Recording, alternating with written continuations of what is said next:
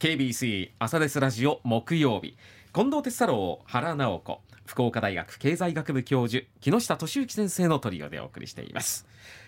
ではこの時間はコメンテーターの皆さんにニュースを深掘りしていただきます。木下先生今朝どんな話題でしょうか？はい。えーと、昨年あの福岡市役所があの総合計画を作る時の資料の一つとしてですね将来の人口見通しを発表して、えー、で福岡市の人口が2040年がピークで170万人になるという報道が結構大きくされたのを覚えてらっしゃいますかね。はい、ありましたね。うん、でそれのですねえー、中身だとか、うん、まあそれから政府の予測と実は違うんですよ。お福岡市と政府と、はい、違うんですね。うん、まあそれでそれがどういうことなのっていう話を少し掘り下げたいと思います。はい、はいで私の周りではですねこの記事170万人という報道が印象に残っている人が結構いてですね、で福岡市はこれからも若者が増え続けるんですよねという錯覚をしてる人が相当いるんですよ。おお、錯覚。錯覚です。錯覚なんですね。まあ一言で言うと、えー、増えるのは65歳以上だけ。うん、ほぼそれだけ。まあ働く世代が少しは増えるんですけど、はい、ほぼ、えー、65歳以上が増えるだけなんですよね。うん、でこれはまあ今までの人口予測と傾向は全然変わってないんですけども。えー、とこれは福岡市役所がホームページで公表している資料に基づいて、えー、今日はお話をいたします。はい、はい、で2020年に行われた国勢調査これはもう確定の数字なんですけど、はい、えー、福岡市の総人口が161万2000人、うん、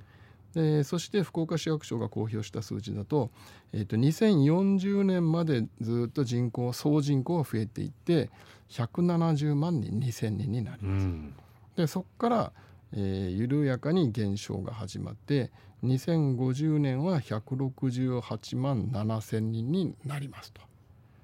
という予測なんですね、はい、でおそらく外国人も入れた数字じゃないかと思うんですけどもえーと、日本人と外国人の内訳はあの今のところまだわからないですね。はい、はい、あの人口見る時ってですね、結構外人さんはどんどん増えているので、うん、日本人がどれだけいるのかっていうのは結構あの大事なんですね。ここ日本の国なので、はい、それって後々分かるものなんですまあ、ちゃんと見ていくと分かりますけどね、まあ、ちょっと予測で外人がどうとかっていうのを出すのはちょっとしづらいところがありますけどね。うんであの福岡市はすでに自然現象は始まってるんですよ。人口の自然現象。自然現象っていうのは亡くなる人の数と生まれてくる赤ちゃんの数のそのどっちが多いかってことなんですけど、えー、とすでに亡くなる人の数の方がおあの、まあ、差し引きすると減少が始まっていてですね、でで2025年には大体2500人ぐらいが自然に減っていくんですけど、まあ、6000人外から入ってくるので、まあ、差し引きプラスだとという状態が大体、えー、2040年まで続くということなんですね。でまああのまあ、私がですねこの福岡市役所が公表した時期があの非あの非常に意外だったのはですね、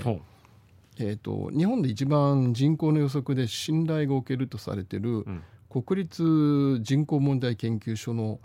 えー、推計が発表される前だったんですよ。12月には発表される予定だったのに、うん、なぜか先に発表されたんですね。福岡市の方が先だった。先にはい。で推計値は一応まあ、あのホームページの資料を見ると、うん、えー、社会あ人口問題研究所と同じようなやり方でやってますとは書いてあるんですけども、はい、えー、で12月の去年の12月の23日に、うん、この国立人口問題研究所の予測値が発表されまして、はい、でそれを見るとですね福岡市の人口のピークが2035年。で166万9千人なんですね。170万人にいかないという予測なんですよ。ね。うん、ええ、ででしかもですねあの、ま、あの人口問題研究所は5年おきに、まあ、予測値見直すんですけども、はい、えーと、2015年の国勢調査に基づいた予測値と比べると今回の予測値があの人口のピークの数字が引き下げられてですね、うん。であれ？となんで違うのかなと まあ思うんですけども、まあ、なぜかこの予測値が人口問題研究所の予測値と比べて多,、多いよっていう報道はほぼされないです。うん、なぜかですね。うん。おかしいよって言ってあの聞かないといけないんですけどね、まあ、私はこれから質問するんですけど、はいはい、はい、えーとまあ、一つはそこの問題でうん、でもっとこう皆さんにちゃんと理解してもらいたいのはその内訳ですね。あの65歳以上それから、えー、0歳から14歳までの子どもたち年少人口。で15歳から64歳までの生産年齢人口、まあ、この内訳がどう変化していくかということなんですが、えーと、2020年だの、えーまあ、働く世代が104万人でこれが少しずつ、えーと、2030年まで増えていくと。107万人。でそこからですね働く世代はすっと下がっていって、えー、2050年は98万人、うん、だからまあ結局働く世代はじりじりと減っていくんですね。はい、でこれを働く世代をですねあの人口問題研究所の予測で見ると、まあ、もうちょっと減るんですけども、うん、あので結局どこが人口が増えるかっていうと65歳以上でして、えー、2020年に、えー、35万人いる65歳以上が、えー、2050年には52万人と。で人口増えるのはここなんですよ。ここが止まってるわけじゃなくてあの、まあ、他の町と比べると働く世代の減り方が少ないでしょうって言って まあ言ってるわけなんですけども、あの減っていくわけですね。どっちにしても働く世代。で人口問題研究所の予測はですね2050年の働く世代はもっと減るっていう予測をしてまして、えー、福岡市の予測だと98万人なんですけどもえー、人口問題研究所だと95万人まで減ると。でそしてあの一番あのこうビジネスやっておく上で重要なのがですね、うん、えーと、働く世代でも44歳までの要するに若い人たち。これはですね2020年以降一度も増えることなく減少し続けるっていうのが、えー、政府の研究所の予測なんです。はい。えー、なんか福岡増えてたっていうイメージがやっぱりどうしてもでしょ？170万人って聞くと、はい、だからですねこうこう皆さんが間違った印象を持つとあの対策が全部遅れていくわけですね。でまあ結構ですねえっと思うような数字もいっぱい入ってまして、うん、これは福岡市役所の予測なんですけどもあの単独世帯の割合の予測もしてるんですね。で今要するに単独世帯一人暮らしですね。えー、全体で83万世帯あるうちのすでに50%を超えていて43万世帯が1人暮らしの方なんですけども、うん、これが2050年ですね、えー、78万世帯が1人暮らしで、えー、全体の3分の2の方が1人暮らしになるんです。うん。えー、でこういうのをですね不動産業界の方ちゃんと見ておかないと、うん、これからファミリー層向け作ったって余っていくんですよ。ということが結構ねあの分かってくるんですね。今の段階でね一人暮らしの世帯が半分超えてるんですね。はい。おそれをちょっとなんかイメージと違うな。違いますね。うん、でこれがなんせこれがずっと増えていくって三分の二ですよ。当然あの市営住宅の整備の仕方も変えないといけないんですけど、そうですね、例えばリフォームをしていくとかですね、世帯向けのやつを単独、もしくはあの2人暮らしの家庭に間取り変えていくとかですね、しないといけないということをここから読み取れるわけです、ね、なるほど、はい、これで市役所とあの政府機関の予測が違う理由がまあまだわからないんですけどもあのというのは積算を細かく、えー、公表がされてないんですね市役所の資料がまだ。それでまあ私のこれは勝手な予測なんですけども、はい、おそらく出生率の予測が政府のものとだいぶ違うのかなとは思ってるんですがここはちょっと確認ができないんですね。で火曜えっ、ー、とえっ、ー、とですね23日ですね。あの一昨日ですかね。えー、2023年の11月までの出生数を厚生省が発表してまして、はい、このままいくとですね2023年に生まれた日本人の赤ちゃんの数は多分75万人を切るんですよ。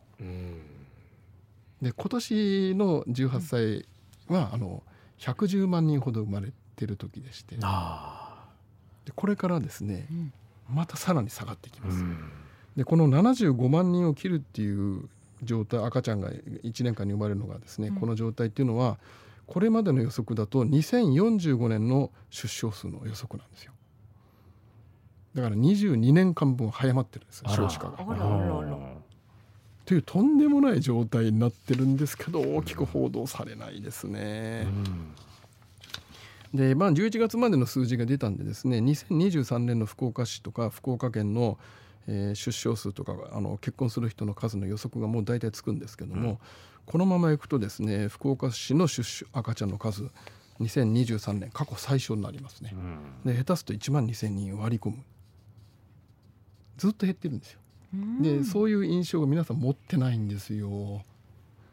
で福岡県の出生数に至ってはもう、えーと、2010年あたりから減り続けていてですね県は1年間でまああの2000 10年だと4万6千人の赤ちゃんが生まれてたんですが、うん、えーと、おそらく去年はもう3万5千人台まで下がる。うん、で理由はですね、うん、結局結婚する人が減ってるからなんですよ。でこのままいくと2023年の結婚した人はですね、えー、ついに50万組を割ると思います。で50万組ってどういう感じかというとですねあの1972年頃っていうのが110万組日本人が結婚してたんですね。うん、で2010年に70万組結婚してまして、うん、最近は一応60万組は保ってたんですが、うん、もうガクガクっといってついにもう去年は50万組割れですね。まあ、それも結局その結婚まあ、適齢期って言ったらあれですけれども、そういう人たちが減ってるからってことになっちゃうんですか、ね、えっ、ー、とねやっぱけ独身率が上がってるんですよ。あ独身率が上がってるのか、はい、結構しなくなってきてはい。まあだからあのこう原因はねまたこうもう話す時間はないんですけど原因も明らかでして、はいうん、ただあの問題はですね、うんこの何組結婚されたのかっていうのが、将来の人口予測をするためにすんごい重要な数字なんですね。うん、でこれを福岡市役所も、えー、デデータだあの発表しないんです自ら。目標値こうであるべきだということも言わない。うん、で相変わらずその子育て支援対策に力を入れるんですけど、うん、結婚促進対策という少子化の、えー、基本中の基本のところをみんながやらないんですね。ここに力を入れない限りまあいくら人口が170万人になると予測したところでですね、まあ、この予測は外れる、うん、子供はこんな急激に減ってるので。うん本当右肩下がりにグラフがぎゅいっと、はい、ぎゅいっと下がってるんですよ。ね、というお話です。解決策はいくらでもあるんですよ。うん、解決策はもういくらでもあるんですけどなんか子育て支援対策を少子化対策だと誤解してる人がすごく多くてですね。基本中の基本はもともかく若い方たちが結婚したいという人多いので、うん、えー、結婚していただくように条件を整えていくと,、というお話でございました。はい